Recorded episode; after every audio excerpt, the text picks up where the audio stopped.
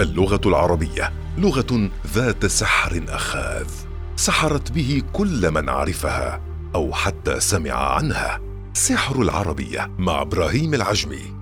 أهلا بكم أعزائنا في حلقة جديدة من حلقات برنامج سحر العربية.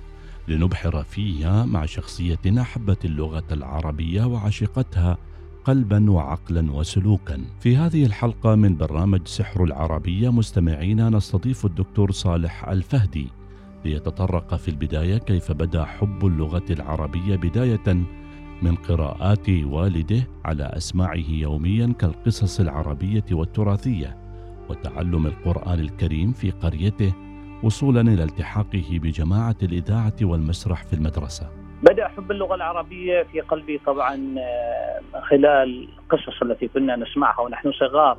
مثلا كان والدي يقرأ علينا كل ليلة سيرة أبو ليلى المهلهل أو عدي بن ربيعة التغلبي وهو من فرسان قبيلة تغلب التي كانت تعيش في وادي الخيطان الواقع في الجهة الجنوبية من شبه الجزيرة العربية. كما أنه أحد الأبطال العرب في العصر الجاهلي. أيضا آه، والدي رحمة الله عليه كان يقرأ علينا سيرة آه، سيف بن ذي يزن الذي يعود له الفضل في طرد الأحباش من اليمن بعد أن ظلوا يحكمون منذ عهد النواس وهو أحد ملوك حمير حوالي أوائل القرن السادس.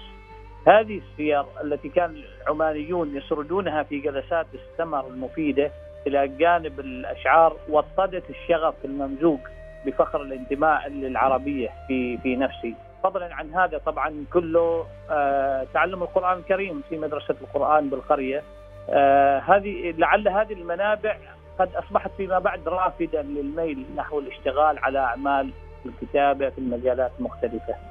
آه في مرحلة الدراسة دفعني حبي للغة العربية إلى إنشاء الإذاعة والاهتمام بالمسرح وفي التسعينات فعلت النشاط الثقافي في في أحد الأندية بمختلف المجالات.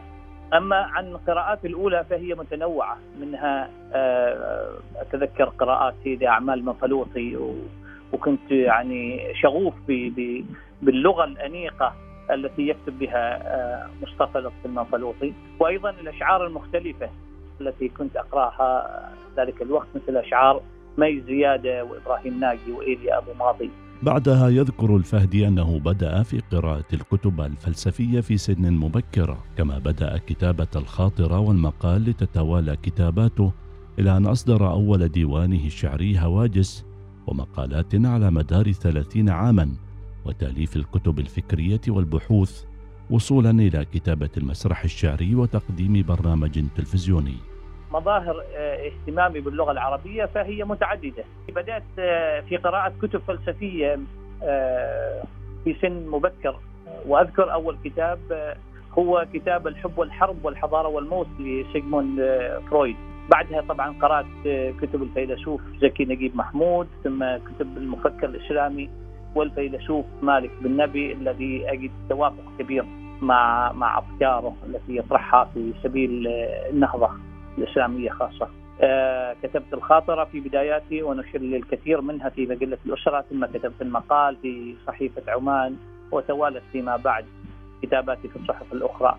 بعدها كتبت بدأت في كتابة الشعر وأصدرت أول دواوين شعرية هواجس وأنا لا أزال على مقاعد الدراسة. في الشعر آه أصدرت عدة دواوين. في المقال أيضا آه كتبت آه عديد عبر 30 عام تقريبا في المقالات في كثير من الصحف المحلية والخارجية.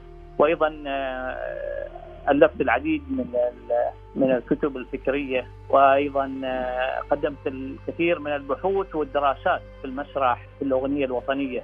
آه، هناك أمر ركزت عليه في كتاباتي المسرحية وهو المسرح الشعري. وهذا طبعا نادر خاصة في عمان ويتضمن كتابي مرافعات في البلاط الحمداني عدد من المسرحيات التي كتبتها في المسرح الشعري وهي مرافعات البلاط الحمداني ومسرحية وطن وأرجمنت ملحمة الحب والوفاء وغيرها من المسرحيات الشعرية.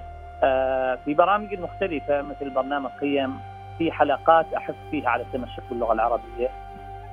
ثم بدأ الدكتور صالح الفهدي في الحديث عن اللغة العربية وقوله بأنها هي ضميره وهي في الصميم من خلال كتاباته الأدبية والشعرية وهي التي ما زالت تصقل شخصيته اللغة العربية لا شك هي في قلبي وعقلي وحياتي يعني هي في الصميم كما يقال من خلال قراءاتي، كتاباتي، أعمالي ومشاريعي الأدبية وهذه كلها براهين على أن اللغة العربية هي هويتي، هي ذاتي التي تشكل مواقف الحياة ومبادئ الشخصية وتسقط رؤيتي نحو العالم وتهذب أفكاري. اللغة العربية هي ضميري، أردد دائما ما قاله سيدنا وشفيعنا محمد صلى الله عليه وسلم. أحب العربية لثلاث لأنني عربي والقرآن عربي ولغة أهل الجنة العربية. فاللغة العربية هي هي لب ذاتي وهي الهوية التي أنطلق دائما منها للنظر آه، حول العالم ولتشكيل شخصيتي. طبعا في هذا الشهر الفضيل لبرنامجين البرنامج الأول هو كن جميلا في جزء الثاني وهذا يبث حصريا على قناة الرسالة وهو برنامج إنساني يركز على على جوانب الجمال في, الإنسان وال والجوانب الإيجابية في هذا الإنسان ويحاول أن يعزز قدراته. وهو الآن في جزء الثاني للعام الثاني على التوالي. أما البرنامج الجديد الآخر هو برنامج لتسكنوا وهذا البرنامج من 30 حلقة يبث في عدة قنوات وهو يتناول مفاهيم وعلاقات الأسرة الواحدة للاسره مثل العلاقة بين الزوج والزوجة والعلاقة بين الأب والأبناء والأم والأبناء. هو طبعا البرنامجين آه، أقدمهم باللغة العربية بلا شك لكن هناك في نوع من التبسيط أحيانا آه، بحسب الشرائح التي آه، توجه لها هذه هذه البرامج وهناك يعني تبسيط في المفردات واللغة المستخدمة لكنها طبعا باللغة العربية الفصيحة بلا شك. في نهاية حلقتنا من برنامج سحر العربية صدفنا خلالها الدكتور صالح الفهدي متحدثا عن حياته مع اللغة العربية كيف بدأت واستمرت وتربعت اهتماماتها في قلبه مقدمين له الشكر ولكم أعزائنا المستمعين على أمل بلقاء جديد في حلقة جديدة من برنامج سحر العربية.